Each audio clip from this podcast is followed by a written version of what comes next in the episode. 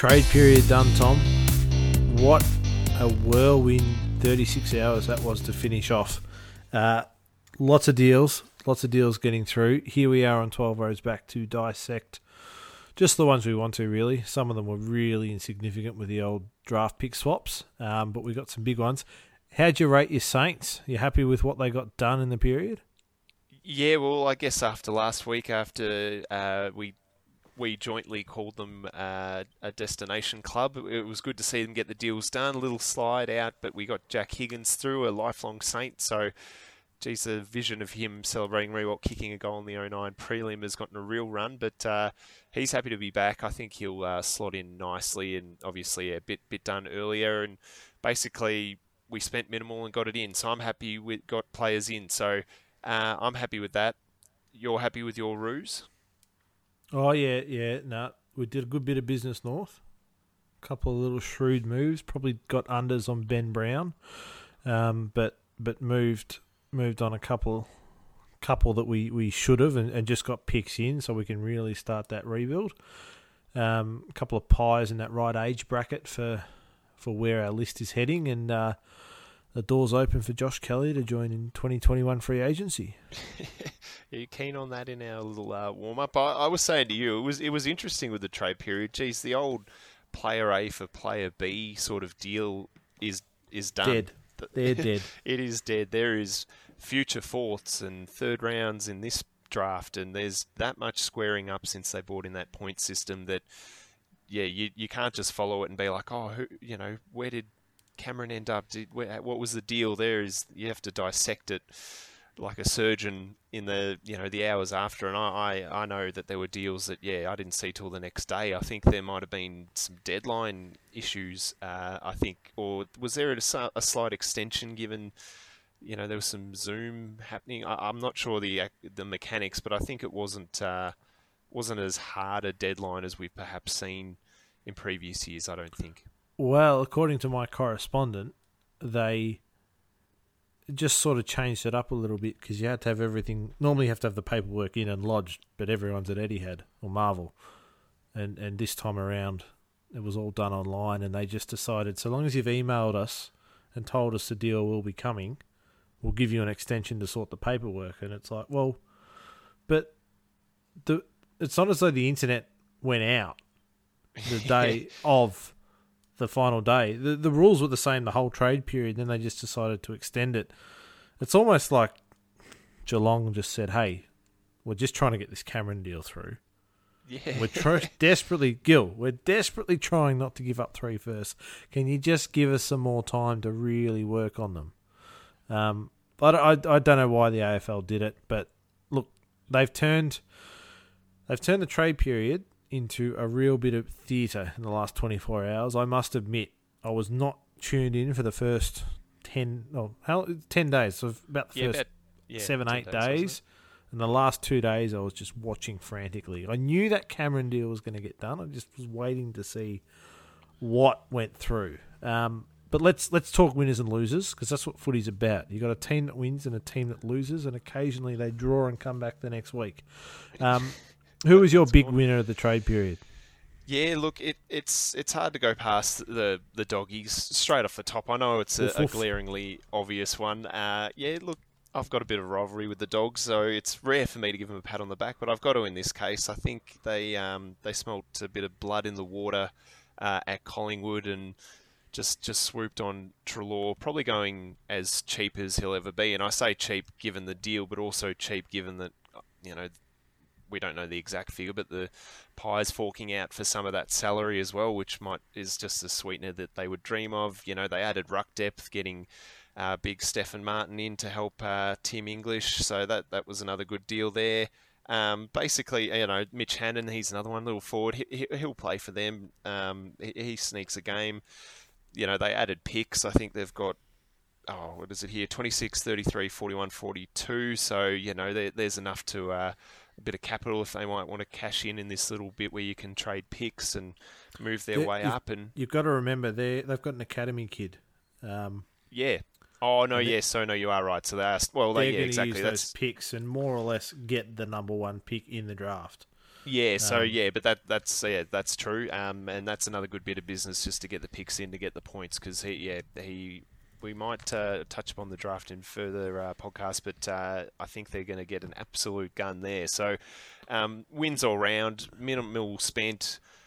They've added Treloar to their uh, midfield, and yeah, uh, Martin, as I said, to their ruck division. So yeah, they just got a, a completely new outlook going into 2021. I think, and if you're a Doggies fan, I'd be uh, very excited. So yeah, look, hard hard to not give them top marks for me. Uh, who who Yep. did you like? They've got and uh, the the kid they're going to get Jamarra Ugle-Hagan. Yes, had to look the- that up. I knew it was a little hyphenated. I just couldn't quite remember. Um, but he, like, effectively, he's going to go pick one, and yes, compromise draft. But let's not. Let's try and stay positive. I look. This this. I, I was looking through it, and I hundred percent agree with you, Tom. The dogs, big winners, big tick getting those players in. But I can't go past the Cats, who, despite having almost, they've got two picks in this year's draft, 51 and 96, and they s- sold the farm, if you will, for Jeremy Cameron. But they've brought in Jeremy Cameron, who might just be the best key forward in the comp, Isaac Smith, a three time Premiership player, elite wingman, and Shaun Higgins, who is just oozes class. They've added them into the side that just lost the grand final. Um, Yeah, that's fair. That that's They- well, like- how are those ins? what is trade period about? Improving your list to win a premiership. They're in the window. They've yes, they've loaded up. They're going all in. In three years, it could be doom and gloom in Geelong. But if you get a flag for it, like you you you and I both know just how hard they are to win. Oh, if you can get one, absolutely. you got to go for it, and they did the right thing. Um, and look, there are two sides to the coin here. They've managed their list so well to be able to bring in Cameron in terms of salary cap, yeah, and then you look just down the road in Melbourne, you know, Drury Collingwood. They effectively went all in and only really only had one crack at it in 2018, and now they've got a they've had to offload Treloar, Stephenson. Like they're, they're just giving them away for cents on the dollar, but they unfortunately they've got themselves in a spot where they had to, which brings me to the losers of the trade period, Tom, and Well, dare I say, should I? Ham, yeah, let's throw Collingwood aside. We'll talk about them yeah. I was going to say in a little uh, greater detail because obviously, uh, young Nathan has uh, has made a bit of a fool of himself. So we'll dive into that. Um, outside of Collingwood, who was the big loser of the trade period?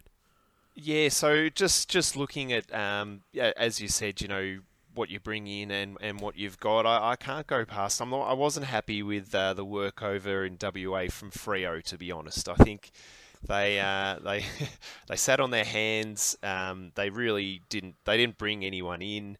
Um, they didn't do a whole lot. They really just confirmed their mismanagement of the Hogan situation by sort of trading him out at a ridiculously cheap price just given that two years ago, you know, there was a, a, a top 10 pick, which we were talking about last week as, as being incredibly valuable. And they've, you know, two years later, they're, they're looking at, you know, some sort of fourth round pick for, for Jesse. So that, that left a bad taste for me. And then, you know, I don't think they really looked at changing anything up or, or bringing anything new. Maybe, I mean, they might be happy. I mean, Longmuir's selling his vision with the with the players he's got. Maybe he doesn't want any outsiders coming in, but yeah, was there a chance for them to bring in some seniority to a to a uh, you know a, a youngish group? I think they've got a bit of the old and the young, not a whole lot in the middle. So was there a chance to just bring in you know some of these veterans that were flying around or, or put their hand up for for somebody? I mean, yeah, I saw sort of Witherden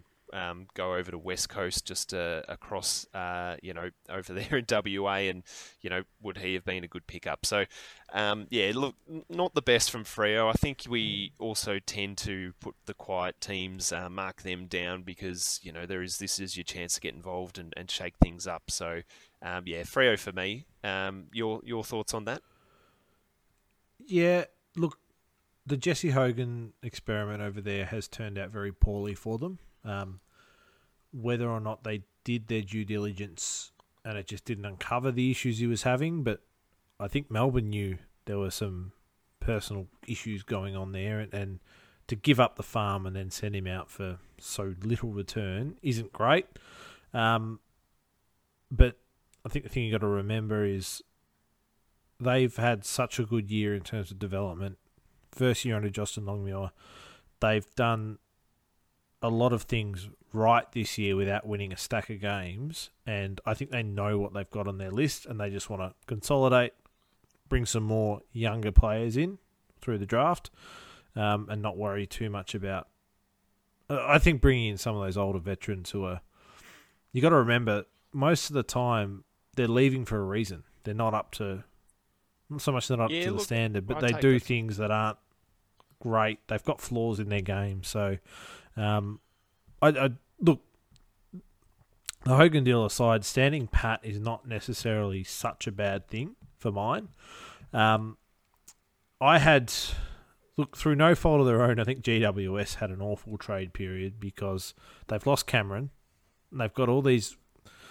I think they really love the optics of getting three first round picks for him. But if you come down and just look at what picks they got, um, what was it, 13, 15, yeah, and 20? 15 and 20, which, yeah, I, I agree with you. Tho- those picks are very glorified firsts. I mean, they'll with the academies and the picks, they're probably going to slide into the 20. Well, one is 20. They're going to slide way deeper than that. So it's Yeah. sort of. Um, Yeah, so as it stands, they've got rounders, 10, really. 13, 15, and 20, and that's going to become, I reckon, anywhere like 12, 15, 17, 22. Um, and their issue is they're going to get these kids, and in six years, they're going to, if, if they draft well, in six years, we're going to be like, oh, like the Saints will be trying to stay in that premiership window, Tom, and they'll go, oh, yeah, no, we'll pay him. We'll pay him, send him down here, and we'll give up our first round pick. So, um, I, I, I don't know if there was an answer as to what they could have done. Um, I think I think bringing in Hogan for the price they gave was good. Um, Preuss will be a good player for them, albeit he's very unproven and just is a big body. Um, and I know in the AFL a lot of the times we get caught up in their size and they're big and strong and, and sometimes with these ruckmen they are dopey, Tom. They are dopey and they're not Well, great they have, uh, footballers. they've shown a tendency to go for the, the big big ruckman. You know, your Mumford, Jacobs. Uh, you know, the the monsters. I guess the old school throwbacks. Yeah, absolutely. So, um, look, I, I just it's not so much their fault. Cameron left. I think they did everything they could. I think it was just the Yeah, well, I mean, yeah, they, um, the, the go home factor. Geelong have just sold the lifestyle so well. Um, so let let's let's go to Collingwood. You might call it low hanging fruit, but I think everyone loves a little dig at Collingwood. But look, the reality is they have had a a terrible 48 hours in the the end of that trade period and then the media handling of the fallout of that trade period which absolutely surprises me because Eddie McGuire is a master manipulator when it comes to the media Well, yeah, I f- yeah, I agree with you, and he's been one of the quietest voices of the lot, to be honest, at this point, hasn't he? absolutely so they gave up they gave up Treloar from what we understand he's on about 900 they're paying 300 of that for the dogs so they've Yeah, given over five years too, wasn't it? It was an extended period, or is- Yeah. yeah. So they've just you know, they the- just extended him. I think six years last year. yeah. Um, W- w- That's Uh, the, that's the the shocking part of it all is yeah a, a bloke you know that, that they've extended. I mean he at the time when they picked him you know was Collingwood or Richmond. He's committed to the Pies. He, he you know loves black and white. Yes, we have heard maybe his side a little bit more louder, but um, I haven't sort of heard anything on the on the contrary to say that you know the real reasoning behind it from from Collingwood as a club's point of view. I, I don't know if they've been fully transparent with that. no, th- well, they haven't been transparent, but you can see the writing on the wall because he's gone. Phillips is gone to Hawthorn with Collingwood paying a portion of the salary. Um, Jaidyn Stephenson's a rising star, and he's now been traded. Yeah, t- two years out too, not just rising star on his resume, like recently rising star yeah, as well. yeah, he wasn't a wasn't a Norwich rising star, and uh, Yeah, still on the list. um, yeah, and for a second round pick, look, that's all North gave up for him, and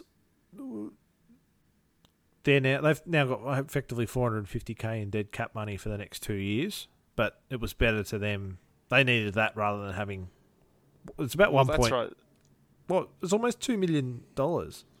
Correct. So like nine hundred bad- plus yeah. five hundred for Phillips, plus we think Stephenson was going to be about four to five hundred there. Like So that's, that's, a lot for those three players. They, they've just so terribly planned, and they seem to think, "Oh, we went all in in 2018, and and this is just the fallout." But what what they haven't done is communicated it well with the players, and they tried ever so hard to let um, Adam Treloar's partner signing with the Gold Coast be an out, and they just wanted him to say, "Oh, sorry, Yep. she signed up there. I just have to go," and it's like. Think about it. She signed a one year contract in the netball, and I'm not saying not comparing the sports, but I'm pretty sure the season doesn't run as long as and intensely as an AFL season, which starts preseason starts normally now and runs all the way through till September. It's a much more condensed period, and she signed a one year deal after having a baby. He's got five years left. Um, they just read the room terribly in that sense, and um, they they really hoped he was going to give them an out and just say, "I want out. I want to get up there." Um, you know, and, and Yeah. pay pay me. You know, work it out from that front. Um, and it just it did not pan out at all for them. And then they were backtracking, backpedaling, and Yeah, they tried the- to run with the second language of football. They tried to lie. They tried to lie their way through it, and it's just blown up in their face. Yeah, that's right. I um, saw um, a, an interview Fox Footy right after the trade period, which which was a bit bizarre to me. I don't know if it was just because it was so out there we'd never seen anything like it, but I was very surprised to see, you know, Ned Guy straight up there, um, straight after trade period. I, I maybe Fox Footy had the call on who they wanted to talk to. He obviously was top of the list, but he'd obviously had the media manager in the year saying, "Look, don't say anything. Just say that we wanted to get more talent in the draft." And he just trotted that line to the point where he was sort of politician style, not really answering the question. I do feel a little sorry for him. I guess there was work, um, you know, before I guess you could say his era. You sort of see the Wells deal, the Chris Mayne deal, Mason Cox on big money, Ben Reid on big money. Obviously, the Dayne Beams was one of the, you know, sort of the straw that broke the camel's back with this one, and it's just snowballed into this year. So I, I don't know even if they had an opportunity to sort of spread the pain, but I feel like they've just sort of seen an, an open wound and how bad can this get, and they've they've just gone it because this is. You know, we've had losers in a trade period, you know, with a, with hindsight, but have we ever had one come out of it this bad at this point of, you know, right after the trade period? They they got absolutely barreled. The the Pies, you sort of saw, you know, he said, she said sort of stuff when Stephenson came out and said, you know, only Bucks has talked to me. And then, you know, uh, I think it was Geoff Walsh the next day saying, oh, I can't sit there and cop that. You know, he's giving little backhanders. Stephenson, you know, Stephenson with his brief form in his first year. You know, it's just, it's not professional, is it, at the moment from, from Collingwood? And yeah, like we said off the top, I, I think Eddie has probably been too quiet by his standards on this front. And I'm not sure why that's the case either. I feel like Bucks is copping a lot of the heat, as he should as a coach, but uh, is some of this not in his hands fully? I mean, you know, he's not he has an input, but it is it is a team effort, I guess, at that recruitment. I guess when recruiting goes well, recruiters get the pats on the back. So uh, I feel, yeah, Bucks, uh, he he's just in the middle of this. It's just a, it's just a shambles at the moment. It's just a, a mess. Where, however you look at it, I, I can't think of really things that have been done right at, at, at the whole process. I mean, we talked about this as well a few weeks back. Where there's smoke, there's a fire, and that proved to be uh, to be correct. Absolutely. Now, there's two things I want to say. Firstly, to the Collingwood supporters, it's this is just a general rule of thumb. It's never as good as it seems, and it's never as bad as it seems. So, despite the fact everyone's piling in, there's two elements to that. Everyone loves a pile in on Collingwood, and the more media, the more the media talks about it, the more they get ratings. So, it's just natural to talk about Collingwood. I can vouch for that. That's what we're doing Yeah, right now on our I own hand- podcast, put Tom. My hand up too. Yes, Um, we're doing it. And like Adam Treloar's a great heart and soul player, but he's not a generational midfielder. Buckley, um, Swan, Judd, Ablett. He's not in that class. So him him going out not as big a deal as say Judd leaving West Coast. Like not not the same stratosphere. Stephenson, great young forward, great talent. You can find players to play that role. Like they found Brody Mihocek playing in the VFL. Not that not comparing the two, but he can come in and play a role and he sort of if he wasn't there they would have definitely kept Stephenson to be that third sort of he's a mid I guess he's sort of a small forward but can play mid and uh, mid-sized forward and all that sort of stuff. Um, uh, where I think you're a little bit wrong, Tom, is I think Buckley has a much bigger hand in this than you would you you sort of mentioned there. I think categorically Buckley has final say on who's coming in and who's going out, and yeah, I'm, look, yeah, that, I'm speculating. true, I here. guess. I'm speculating, but Buckley is the coach. He wants the best players. Yep, bring him in. Bring him in. Oh, yep, pay him. Oh, look, you have to pay an extra hundred. Just pay him. Pay him. Bring him in. I want him. I want him. The list managers sort out the contracts, but Buckley just wants all these players in, and we keep bringing him. We keep bringing them in, and here we are. Here we are. We can't bring him in, Bucks. We've actually got to get rid of them, and we're going to need you to sort of help. Now, on November 2nd, Buckley tweeted, I think this is in response to either Sam, Sammy Edmund or Sam McClure, but he said, absolute fact in quotation marks, news to me, Sam.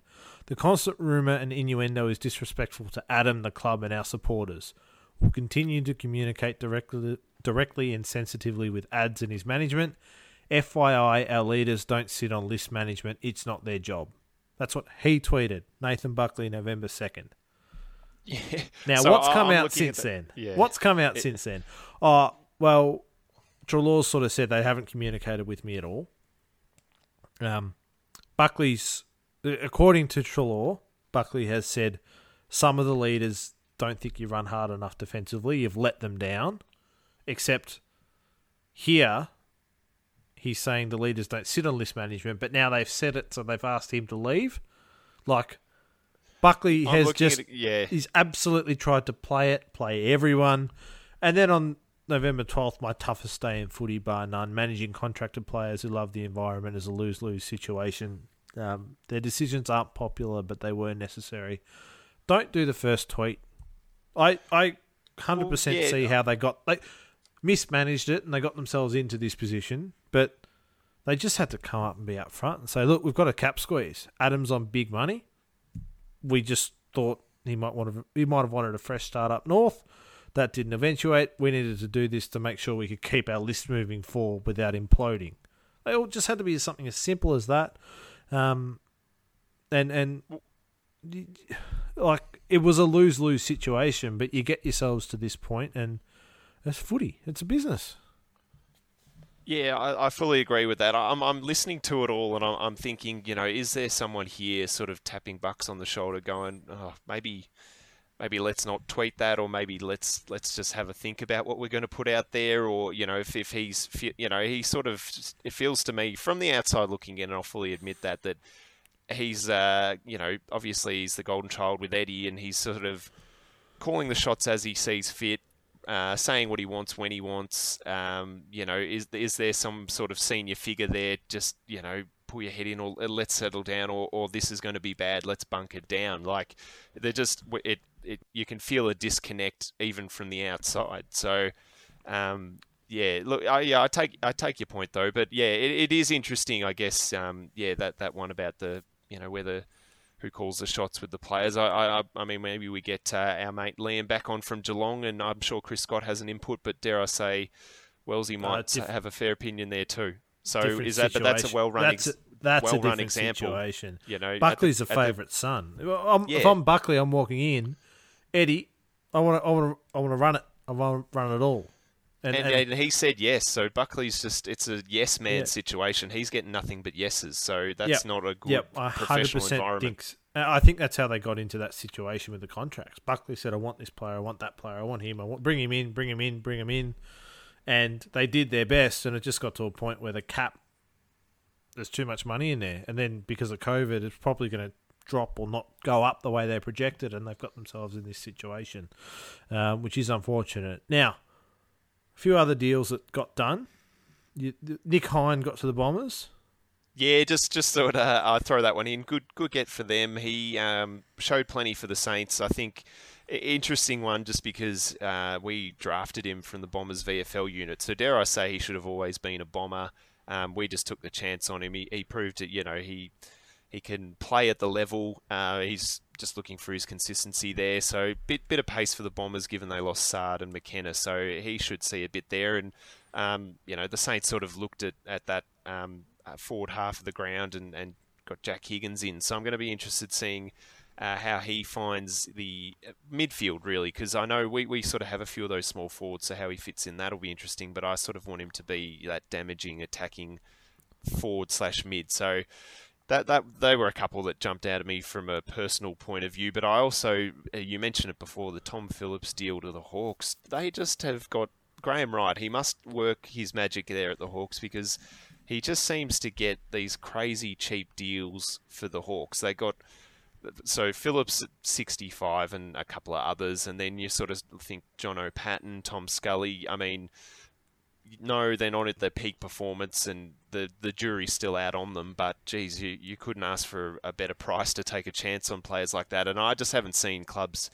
do it as consistently as the Hawks. So I, I was sort of shocked. It's one of those deals where you you kind of look at it and you're like, oh, why do my club sort of look at that? So I, I, did feel that one with uh, the Tom Phillips to the Hawks, but yeah, given that was part of the uh, Collingwood fire sale, maybe that that that's uh, involved there. Um, going again, another another cheapie, Alex Witherden to the Eagles, just a good bit of business from them. Nice um, ball accumulator down in the half back line, and and he'll be ideal for them. He, he'll play. I mean, is that a kind of I don't want to say list clogging, but does Birchall take a spot where Witherden should have pushed through and, and, and got his chance and really showed as, as the going for Birchall's experience cost them there? Probably has. So, well, it, if it, you say to me, if you said to me off air that are the Lions in danger of becoming having a reputation they can't win finals, do you not think the value of the experience that Birchall brings is a lot more valuable than just a like he's not an out and out star. He's a run of the mill player with it, and like doesn't Birchall bring more to the table? Well, yeah. Look, you could argue that. I, I, I, I, think if I'm coaching the Lions, I, I probably would favour with it, and I think he showed enough form in, in his, you know, his brief stint, but it, you know, coming through. But yeah, look, they really were set on this Luke Hodge half back um, experiment, and they've been able to continue it. So I'll give them that. But yeah, look, whether they need that, uh, you know, that hit of youth, I guess it, Birchall's a bit of the, you know, we're going to strike now. So look, if that's how they're thinking, and that's fine. But I, I tend to favour, you know, this up and coming youngster. If he's shown what he showed in his few, you know, I think three or three or maybe four or five pushing through. Um, you know, he was sort of one of the best up there with the uh, upcoming kicks off half back. Um, so I'm, I'm not sure why they just well they let they let him go cheaply. Maybe that's why I'm, I'm arcing up a little bit about it. I just thought if he was... can't get a game over Birchall, who's coming off an injury, at Haw- like he couldn't get on the park at Hawthorn, and he's what? How old's Birchall? Fifty two. Yeah, but does, does Birchall get picked for for the leadership on field, or does he get picked for his talent at the moment at this point? It could be the leadership so on field, but if he can bring that, that with it and can't, then the value in a team playing a final, especially a young team, is that's invaluable. It's worth a hell of a lot more than what Witherden can do. Yeah, well, in in you know in the season to come or the season gone, but I'm thinking Witherden might have ten years in him, and he might eventually become that player. So, it, it, look, it's the old recruiting. We could look at the Cats recruiting. I mean, they've gone absolutely all in on the talent. I mean, we're not going to know if that hits uh, until you know a few years down the track. But geez, they would want it to hit to segue into the next one with uh, as we spoke about Cameron Higgins and Smith to the Cats. I had in my notes the Cats are dinosaurs because they officially are. They fielded some of the oldest teams we've seen uh, in the history of the game, and they just got older. So look. I love what they did as well. I'm with you. Fantastic work. But yeah, now you have to win a flag. It's flag or fail. So that that's good for the Cats, though. I, I, I would they had one hand on the cup, so um, you know they've they couldn't have added more talent. So it's over to them now to do the rest. Uh, Wells, I your... Wells is sitting at the table, Tom. This, this is how that went down. He's sitting at the table, and you know how like, you've got your time, and it, it's come down to the end of trade time, and he's he's watching his he's playing poker, just watching him, just watching him, and he's in tournaments. You can ask for extra time, and he's asked for extra time, and that's how they've got the email through. And then he's just gone with his chips. He's gone all in. Yeah, pushed all his chips in the middle of the table here. Um, he might just be retiring in two years, Wellsy, and couldn't give a stuff about the list after that. Yeah, well, like if, go if out with the, the flag motto, and then, then sorry, lads. Yeah, look, uh, that seems feels like that is the case. But look, if if we're sitting here next year and they've won the flag, then it doesn't matter. So look, it if, does not. They are hard yeah. to win. Exactly, and look, yeah, as we said, they, they were bloody close. So you know they've added three quality quality units. So look, that that's going to be their uh, narrative going forward. So we're going to cover that. But I, I, wanted to just talk to you about the Ben Brown deal and just how it sat with you. Was it a little bit unders for your liking? Uh, that, oh, it's unders for a player that had three years kicking more than sixty goals in the modern era, but he wanted to go. That's fine. If you want to go, you want to go. Um, there was no value in us keeping him from there. Second round pick, just move him on. Like, um, it may come out that there's something wrong with his knee or, or something like that that other clubs didn't know about. Like, I'm sure, I'm sure Melbourne have done a medical and all that sort of stuff. But look, pl- clubs have the in clubs with the player have the inside track on it. Um, I just find it ironic that he struggled this year because North couldn't kick the ball inside 50, and he's gone to a club that had problems kicking the ball to teammates inside 50. Problems um, probably the nicest way you could have said that based on our off-air talking. You, Melbourne's kicking isn't high on your list of things you want to watch, is it? We had not had this discussion. when did I say that? I wouldn't watch. No, I, I don't watch much of Melbourne. Um, I will watch them next year just to see. I'd love to see Benny Brown go well. Like he, st- like players like that, you can build a club around, and things just went sour. COVID happened, like it just wasn't going to work for us as a collective, him and us in the North Melbourne family. So you get something for him and move him on. Like that's just what you do. Look, yeah, um, you, did the best that you could in the situation. I, I would have thought. Yeah, um, I think if we held on to him and he had a yeah. poor season next year, and everything got bad, it's bad in the locker room. You're not getting as much next year. He's a year older. He's not worth like it. Just all yeah, gets worse younger, and worse. Yeah. Whereas him kicking hundred goals next year isn't going to change the fortunes it. of our club. Like, uh, we, we, we, how many do you think we're going to win next year? Five, four, seven? Yeah, I, w- I would have said maybe 12? three or four th- that's harsh, but well, we don't know. Like it could that's be the general eighteen that, round season. That that's the general consensus of, of where North's at, right? So keeping a twenty eight year old key forward who is limited in what he can do on the football field isn't going to change your fortunes. He's not a that big of a ch- change game changer for your club. So um, no, I've true. got no I qualms think... with with having him off the list. Um, Look, yeah. I do think it's it was. I just think, yeah, as you said, you know, a few of those factors. It, it was really unlucky. I mean, yeah, look, if you were going to leave, you wanted to cash him out high, and unfortunately, I think you probably cashed him out a lot lower than you thought. Um, but look, you can only do the best in the situation. Um, I want to talk about just one that, you know, this this wasn't a high profile one, but I was interested to see uh, Aliir head over to Port Adelaide. Um, just an interesting bit of business for them that they've gone hard for a key position backman when they just let Dougal Howard walk out of the lineup uh, this time last year. So maybe, yeah, I think it was just. I took something from it as a Saints fan in that we did a good bit of business there because we took something that they obviously think that they still need. So um, it, it, look, it was good for Port to get him. Um, I think Sydney put a ton of development into him, and, and Port maybe are just thinking they can sit back and enjoy the fruits of that. But um, yeah, that that was a funny one to me to see Port Adelaide sort of patted on the back for a deal that you know they probably wouldn't have had to do. Sorry, if uh, you know the Saints didn't come knocking last year. Destination Club. I want to go back to your uh, North Melbourne and I'm just interested in just a couple of updates on a couple of the names that have bobbed up for your head coach role. So that's that's still to be filled, um, and the panel's still working through that one. But you've got a couple of names for me that are in the mix. Well, David Noble is one that's been bouncing up, although from what I understand in interviews, he said he wasn't interested in coaching. Um, he's more interested in sort of the, the CEO sort of level positions at clubs, and that's where his long term future is. Um, Daniel Giansiracusa, his name has popped up. I've seen people clamoring for us not to go after a first time coach again. Um, and I actually hadn't heard this one, but you threw up uh, a well known St Kilda midfielder, Bob Harvey. Yeah, well, just the, the famous name at uh, North Melbourne, Harvey, with Shane and um, what was the other guy's name? Uh, Brent uh, up up there. But yeah, Bob Bob Harvey uh, throwing his hat into the ring potentially. That one, um, just just an interesting one. I'm not saying we, we talked about Collingwood. I don't think it's you know um, halves jumping off a sinking ship there.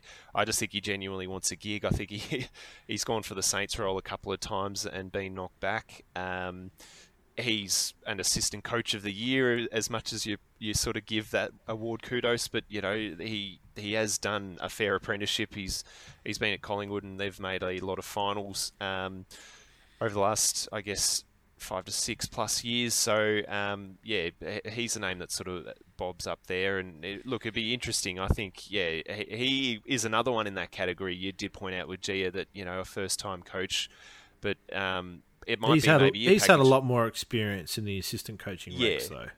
He yeah exactly, and he's seen it. But yeah, I'm interested with the David Noble as well. Whether or not you pair a Noble with a Harvey and sort of get Whoa. get what you had at Brisbane with Fagan and Noble, um, you know, look, sort of looking after each other and a bit of that stability.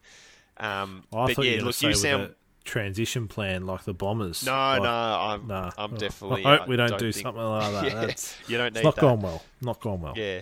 Look, I think he'd be he'd be great halves, but yeah, I, I did see his name uh, thrown into the mix. So yeah, it'll be interesting to see how that one pans out. I think, look, I, I can't put a time limit on it, but do you think you'll have someone in there before the draft? Yeah, I think we said by the end of next week um, we should have someone lined up. Which yeah, the, I think it's key to have them before the draft.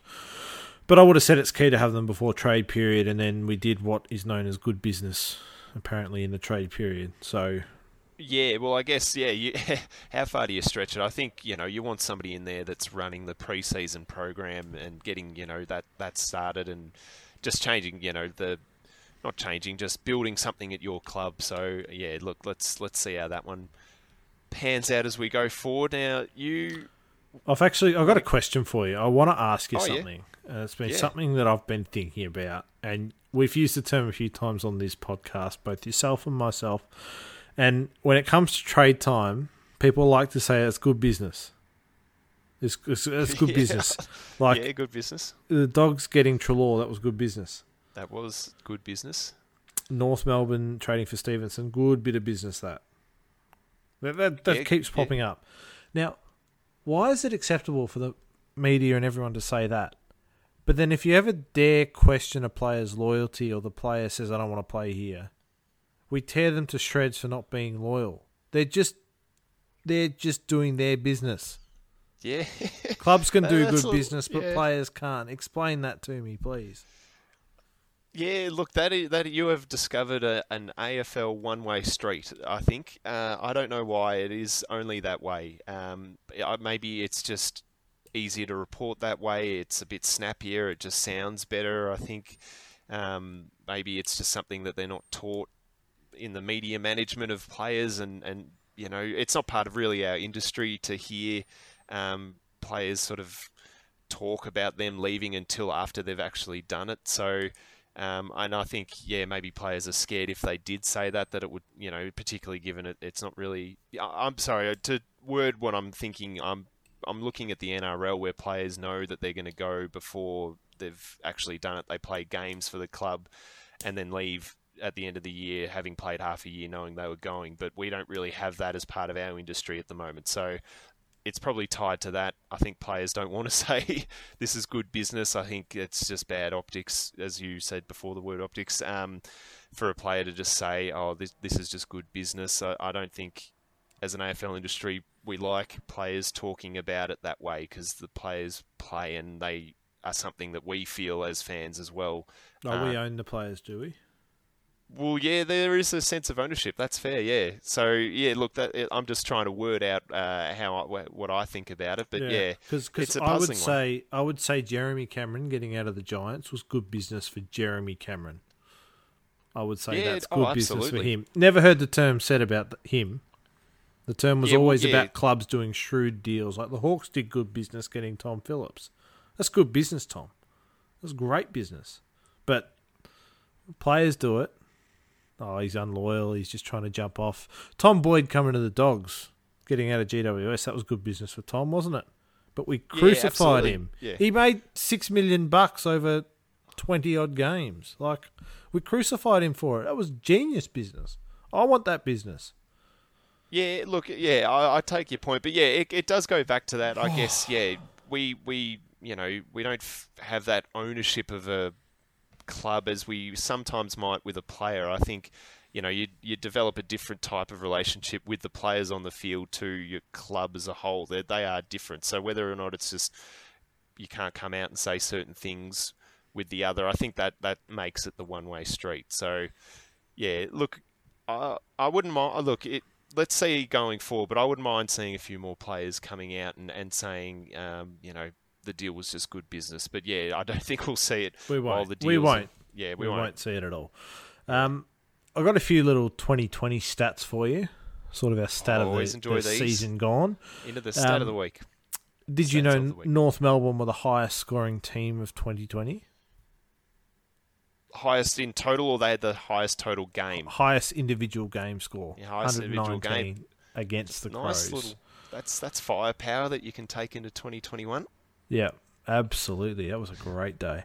Um, there were only, let me count on two. There were only about 13 scores over 100 points this year, which is obviously shorter quarters, makes it a bit trickier. Um, Port Adelaide had the highest winning margin of 75 points. Made sense on top of the ladder. North Melbourne had the second highest winning margin of 69 points. I'm talking single against, both against Adelaide, those games? Uh, yes. Yes. Yep. um, did you know Brisbane was 7 and zip in games decided by less than 18 points? Now there is a good one. That that's interesting. So does their win loss on and their position on the ladder flatter them? I guess. Can you picture them doing a seven zip season again? That that doesn't often happen. Yeah, especially when you get down to the one to six. They were three and zero. Oh. Like that, that there's a yeah, little bit of luck involved on those games where all the other team has to do get it down the other end and score. Um, yeah, yeah. There's some few few home ground advantages, I'm sure, in there as well. So it'll be interesting to the Lions based on that.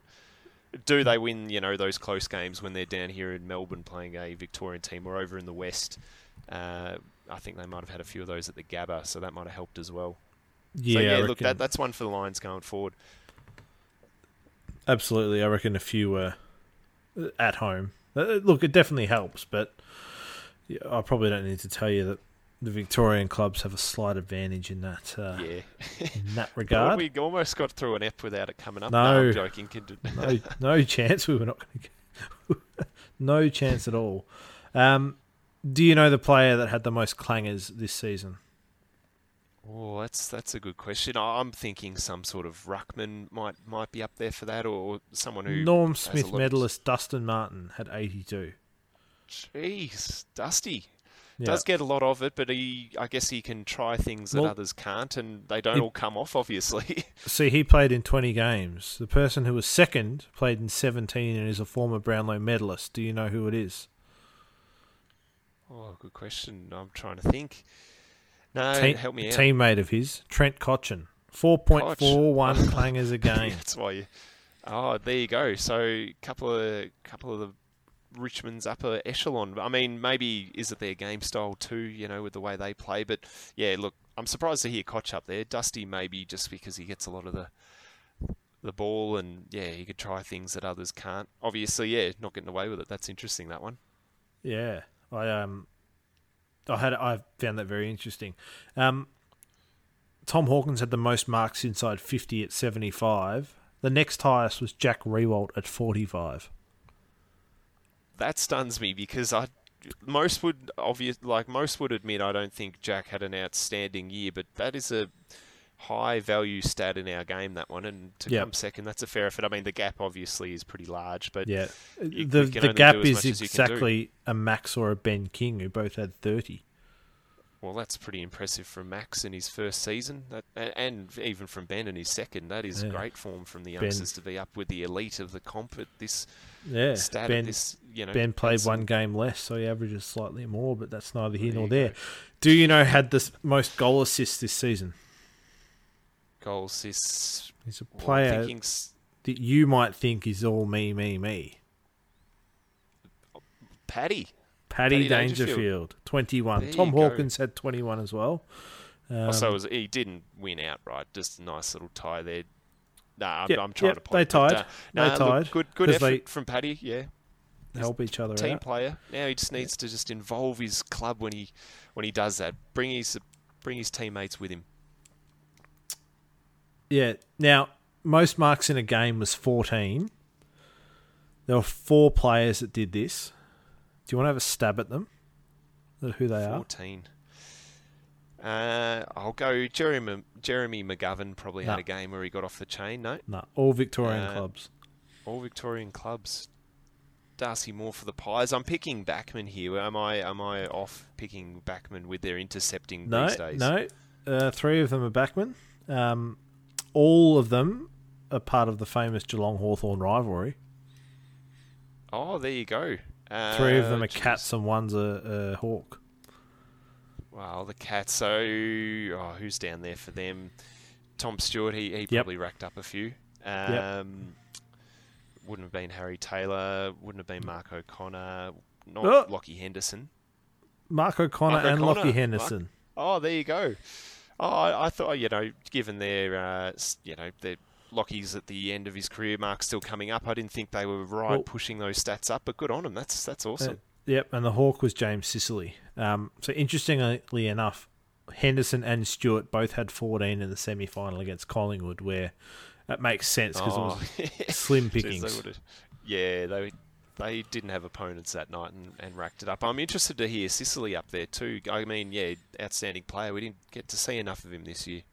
No, no, hurt himself. Now, do you know who kicked the most points in a game? He's not a forward. Uh, was it Hugh McCluggage with five? No. Oh, I only know that because Hugh was my uh, one of my good super coach gems, and he did have a few games where he kicked a few behinds. Uh, is it no. someone? Someone had six. six. Wasn't Lachie Neale? Uh, Yep. He, he had yeah, Yep. Lockie Neal. I Lachie thought Neale it, it- I was thinking Brisbane just because of their, their woes in that area. They were inaccurate this year. Yeah. Um, yeah, six. Jeez, that's a that's, That's, a, game. lot. That's a lot. That's a Like, lot. Six one would be. Yeah, would have turned it uh, right round.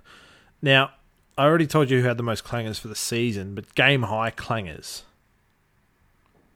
Jeez, this is uh, one for the for this unlucky person copying this.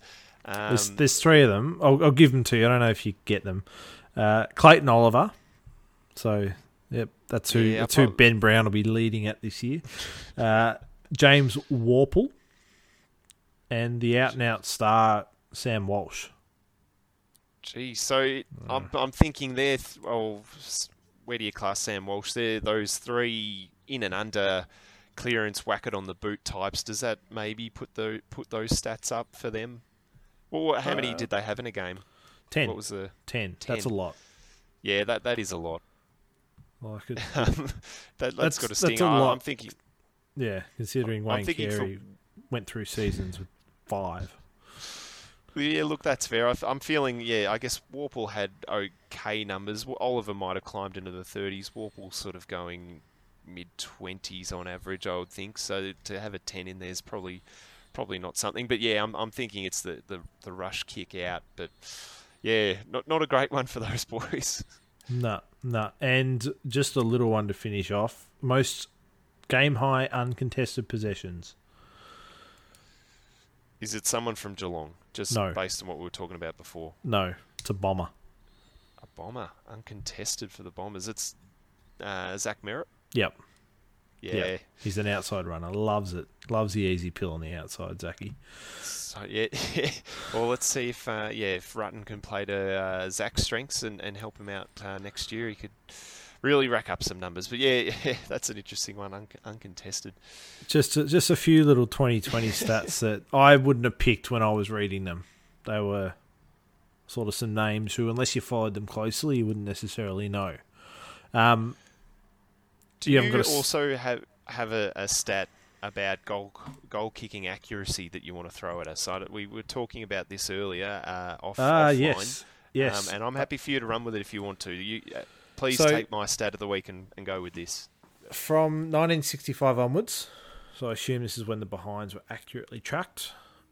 Best career goal kicking percentage, minimum 50 shots on goal, and this doesn't count out on the full, so it's almost a rubbish stat. But the most Nah, run it, accurate kick in the competition's history with those parameters Tracked is history, yeah. Nick Larkey from the North Melbourne Football Nick Club. Larkey. The Suv. So there you go, uh, Roos fans. There, there's one to take with you. Most accurate player of all time. What, what are his stats? He, he's had more than 40 50 goals, Shots, 12 behinds.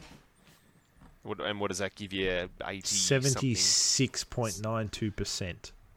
There you go. All timer. I think our Roos uh, fan base listen will, will jump all over that. And yeah, look, now we'll have uh, Stephenson at his feet uh, next year. So look, exciting time for your Roo boys, uh, Seb. Absolutely. And and just on that list, here's one for the Pies fans. Mason Cox is just ahead of Tony Lockett. So, um, Yeah, oh, well, that's nice to give the Pies fans something they uh, needed at the moment. So uh, not suggesting no, he's that- better, but that- uh, just some interesting things I came across this week. Um, now we're just gonna we're, we're footy season sort of wound down. We've got the draft in about three weeks. Um, so we'll do a little draft special, and I think Tom, you're going to give us a little phantom draft. yeah, mock I'll, I'll draft, give if it a crack. you will. Mock Um, draft, phantom draft. we're going to run through some. We've got a how to fix the AFL podcast, which I'm looking forward to that. No love for you to send your table. suggestions That in, like Yeah. absolutely anything, like sending, s- sending us back at gmail.com for that one. For those That's that the one. Uh, don't know, send it through. That's the one on Twitter. Hit us up. Sending a team to Darwin, um, expanding to New Zealand. Like absolutely everything's on the table. yeah, it's all out. Everything's on the table. big and small. Um, I've already declared the Brownlow should be taken off the umpires. Um, yeah, I think that- I've declared a few yeah. things in my time here. Um, Bring it all onto the table. We're we're going to look at it all. and we're sort of backtracking a little. We had the All Australian team announced, and there's always outrage as to how they do it. And they do this stupid squad of 40, and then they, they narrow it down to the best 22. But it's not a football side, but it is. And, and there's so much conjecture. Well, we're going to tell you, we're not just going to pick an All Australian side, we're going to pick the AFL All Decade team from the 90s, 2000s, and 2010s but we're going to go through and draft an actual team. So I'm just going to use the 90s as an example. And being a North Melbourne supporter, none of what I'm about to say should come as a surprise. But we're going to have two key forwards, two small forwards, two half forwards, and by direct contrast, two key defenders, two half backers, two small defenders. Um, three on, what do they have? Four, three on ballers, two wingers, a ruckman. Then you got your interchange. Um, We'll throw a coach in there too, and we're going to debate back and Yeah. forth. So, suggestions for each era, each decade, please send them in. But the way we're going to do it is not just one season out of the box or the best stats over the 10 years. We're going to look at it as sort of together. And so for the 90s, I'm going to be dominating Wayne Carey as one of the key forward positions. And I'll fight you, Tom, if you really think there's two better. Like, Look, if I you, if you I- come I'd to love- me and go, oh yeah, yeah, Stewie Loewe and Fraser Gehrig, they were they were up there, and, and even Tony Lockett, Saints years. Um, but but to be more specific, I'm not just going to say Wayne Carey. I'm going to say Wayne Carey in '96, or I might say Yeah. Wayne Carey in '98 because he was just that damn good in both of those years. Um, you did look up his clanger stats, so you do know that. But yeah, look, and I'll go the same thing. I'll, I'll be looking at, you know, uh, is it a Robert Harvey in his 97 Brownlow or his 98 Brownlow? And we'll whittle it down until we've got the teams for these decades, and you can set your watch to them, I think. I think it's going to be a fair fair call, great teams, um, and yeah, 90s, 2000s, and 2010. So we got we got plenty to get through there, uh, and yeah, we want your thoughts. So send it through Twitter, Gmail, uh, Instagram, whatever you use. Send it on through. Absolutely, we uh, will take all submissions. Um, we want an even spread of clubs, both Victorian and non-Victorian. Um, but uh, like I said, key forward for the nineties is filled with one I think I'm going to go Wayne Carey, 98, Tom. 80 goals. to 98. well, I think I'm going to go yeah. 98. 80 goals, 193 marks. Um, do you know he had 19 rebound 50s that year and 113 inside 50s? Only yeah, 16 see, clangers. That's less than a clanger a game. He played 25 games. This is some of the excellent work that you're going to get in these these podcasts. I already want to start doing them, so we're, we're going to get cracking uh, and and get into them, and, and that'll that'll form our uh, I guess you call it a summer series of sorts, Seb. Yeah, yeah. So we'll go through each one, um, and then we might do an all AFL era team at the end of it to just sort of put it all together. Um, but we will keep some footy content coming through the summer of cricket, um, just to keep you in tune, and then things will heat up pretty quickly. I think in the new year, um, yeah. there'll be a fixture dropping at some point as well, um, which we'll obviously analyse and, and for those who like a little flutter, we'll be able to tell you exactly, exactly roughly how many games teams are going to win. Um, all that to look forward to. Any final words for your viewers, Tom? No, fantastic schedule coming up. So you've stuck with us all year, and we've got plenty